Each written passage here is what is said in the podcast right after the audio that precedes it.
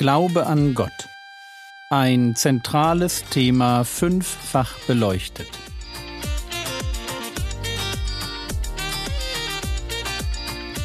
Theologie, die dich im Glauben wachsen lässt. Nachfolge praktisch, dein geistlicher Impuls für den Tag. Mein Name ist Jürgen Fischer und heute geht es um ein zu viel an Glauben. Ich kann mir gut vorstellen, dass unser heutiges Thema sich erst einmal merkwürdig anhört. Zu viel Glauben. Kann es so etwas geben und wenn ja, kann so etwas zum Problem werden? Bevor ich auf das zu sprechen komme, was ich meine, wenn ich von einem zu viel an Glauben spreche, ein Thema, das eng damit verwandt ist. Die sogenannte Gabe des Glaubens. Wir finden sie in der Liste, die Paulus von Geistesgaben an die Gemeinde in Korinth schreibt. Gabe des Glaubens. Glaube ist dabei nicht der Initialglaube, der uns rettet. Es ist auch nicht das Vertrauen, das wir Tag für Tag zu Gott haben. Glaube an Gott in dieser Form ist sogar die Voraussetzung dafür, dass ich vom Heiligen Geist die Gabe des Glaubens erhalte. Und wie es bei allen anderen Gaben auch ist, auch die Gabe des Glaubens ist primär für die Gemeinschaft. Die Gabe des Glaubens ist deshalb die Fähigkeit, für geistliche Geschwister zu glauben, ihnen aus der eigenen Überzeugung heraus Mut zuzusprechen und konkrete Hilfe zu sein. Die Gabe des Glaubens ist nicht einfach ein reifer, bewährter Glaube mit viel Lebenserfahrung, sondern eine besondere, von Gott geschenkte Fähigkeit. Eine Fähigkeit, auch dann noch für andere auf Gottes Güte vertrauen zu können, wenn genau das rein menschlich völlig verrückt zu sein scheint. Es ist die Gabe von Ermutigern, die in stürmischen Zeiten wie ein Leuchtturm den sicheren Weg in den Hafen des Glaubens zu weisen wissen. Aber die Gabe des Glaubens ist nicht, was ich meine, wenn ich von einem zu viel an Glauben rede. Wenn ich von einem zu viel spreche, dann habe ich das Wort im Skript bewusst in Anführungs- und Schlusszeichen gesetzt. Das, was da Glaube genannt wird, ist in meinen Augen kein Glaube. Es ist vielmehr der Versuch, Gott zu manipulieren. Es ist der Gedanke, Gott muss doch, wenn ich nur genug glaube, auf mein Gebet hören. Und ihr merkt schon, hier steckt wieder die Idee von gestern drin. Glaube als Kraft, als magische Größe, mit der ich das Schicksal bzw. Gott lenken kann. Also ich glaube an die Gabe des Glaubens. Aber ich glaube nicht an Christen, die durch das Proklamieren von Wahrheiten oder dem Inanspruchnehmen des Sieges Jesu den lebendigen Gott zur guten Fee machen wollen. Zu einer guten Fee, die ihnen jeden Wunsch erfüllt. Wer auf dieser Grundlage verzweifelten Menschen Mut zuspricht, der riskiert tiefe Verletzungen bei denen, die gern dem Zuspruch glauben und dann eben doch feststellen müssen, dass da nicht der Heilige Geist gesprochen hat, sondern pures Wunschdenken. Wer die Gabe des Glaubens hat, der ist auch auf besondere Weise vertrauenswürdig. Das hat damit zu tun, dass man Pistis, das griechische Wort für Glaube, sowohl mit Vertrauen wie auch mit Vertrauenswürdigkeit übersetzen kann. Wer die Gabe des Glaubens hat, der glaubt und ist vertrauenswürdig. Man kann sich darauf verlassen, dass sein Glaube nicht enttäuscht.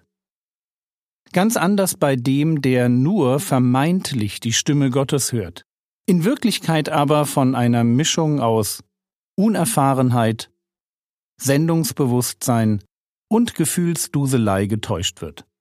Und diese Täuschung macht mich nicht nur für andere gefährlich, sondern das kann für mich selbst sehr gefährlich werden, wenn ich zu einem Spielball meiner eigenen Gedanken und das oft in Verbindung mit schräger Theologie werde.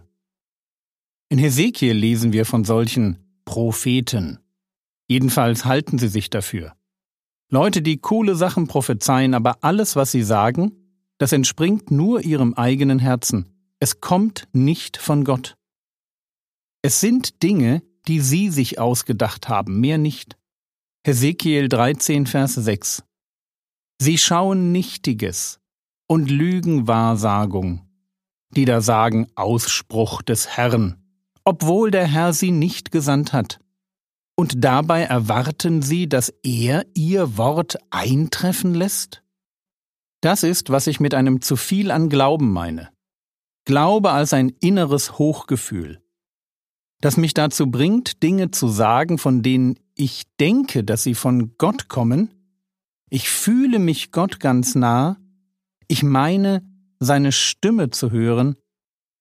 Aber in Wirklichkeit kommt diese Stimme aus meinem eigenen Herzen. Hesekiel 13, die Verse 2 und 17. Menschensohn, weissage über die Propheten Israels, die da weissagen, und sage zu denen, die aus ihrem eigenen Herzen weissagen: Hört das Wort des Herrn. Und du, Menschensohn, richte dein Gesicht gegen die Töchter deines Volkes, die aus ihrem eigenen Herzen weissagen, und weissage gegen sie. Reden aus dem eigenen Herzen, Glaube als das Empfinden, dass Gott mir ganz nahe ist, quasi in mir drin, zu mir spricht, mich mit einer besonderen Aufgabe betraut, mich besonders auserwählt hat. Ich kann bei solchen Empfindungen nur sagen: Vorsicht! Ich glaube niemandem, der so auftritt. Keiner Prophetin und keinem Bibellehrer. Aber heute will ich nicht vor den falschen Propheten und Irrlehrern warnen. Heute geht es mir um ein zu viel an Glaube.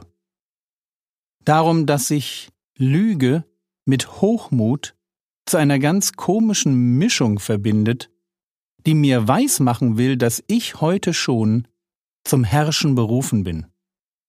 Dass ich nur genug Mut aufbringen muss, um im Glauben alles von Gott zu erbitten. Und noch einmal Vorsicht.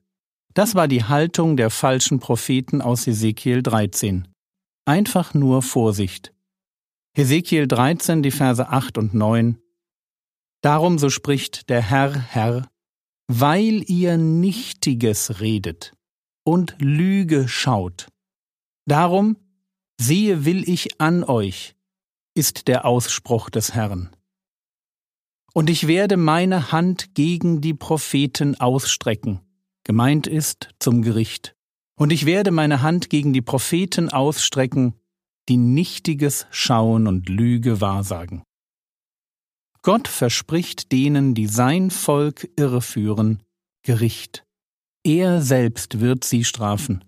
Und deshalb mag ich diese Reihe über Glaube damit abschließen, dass ich uns zur Nüchternheit aufrufe. Lasst uns etwas skeptisch sein.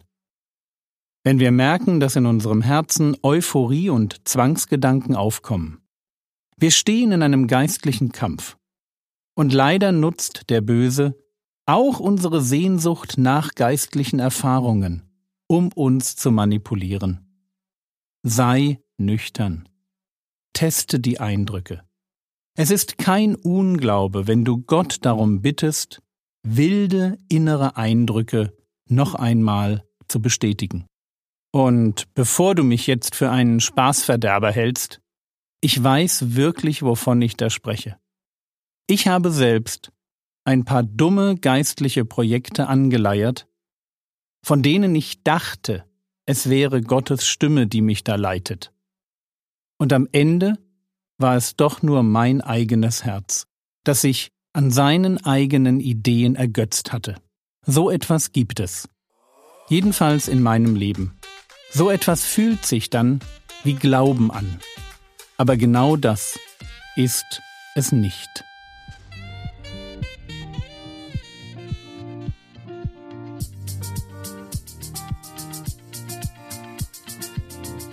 Was könntest du jetzt tun? Du könntest in Ruhe das ganze Kapitel Hesekiel 13 durchlesen und dir überlegen, wie schlimm es für die gewesen sein muss, die den falschen Propheten vertraut haben. Das war's für heute. Hast du vielleicht schon einmal darüber nachgedacht, mit 30 € im Monat ein Patenkind zu unterstützen? Ein Link findet sich im Skript. Der Herr segne dich, erfahre seine Gnade und lebe in seinem Frieden. Amen.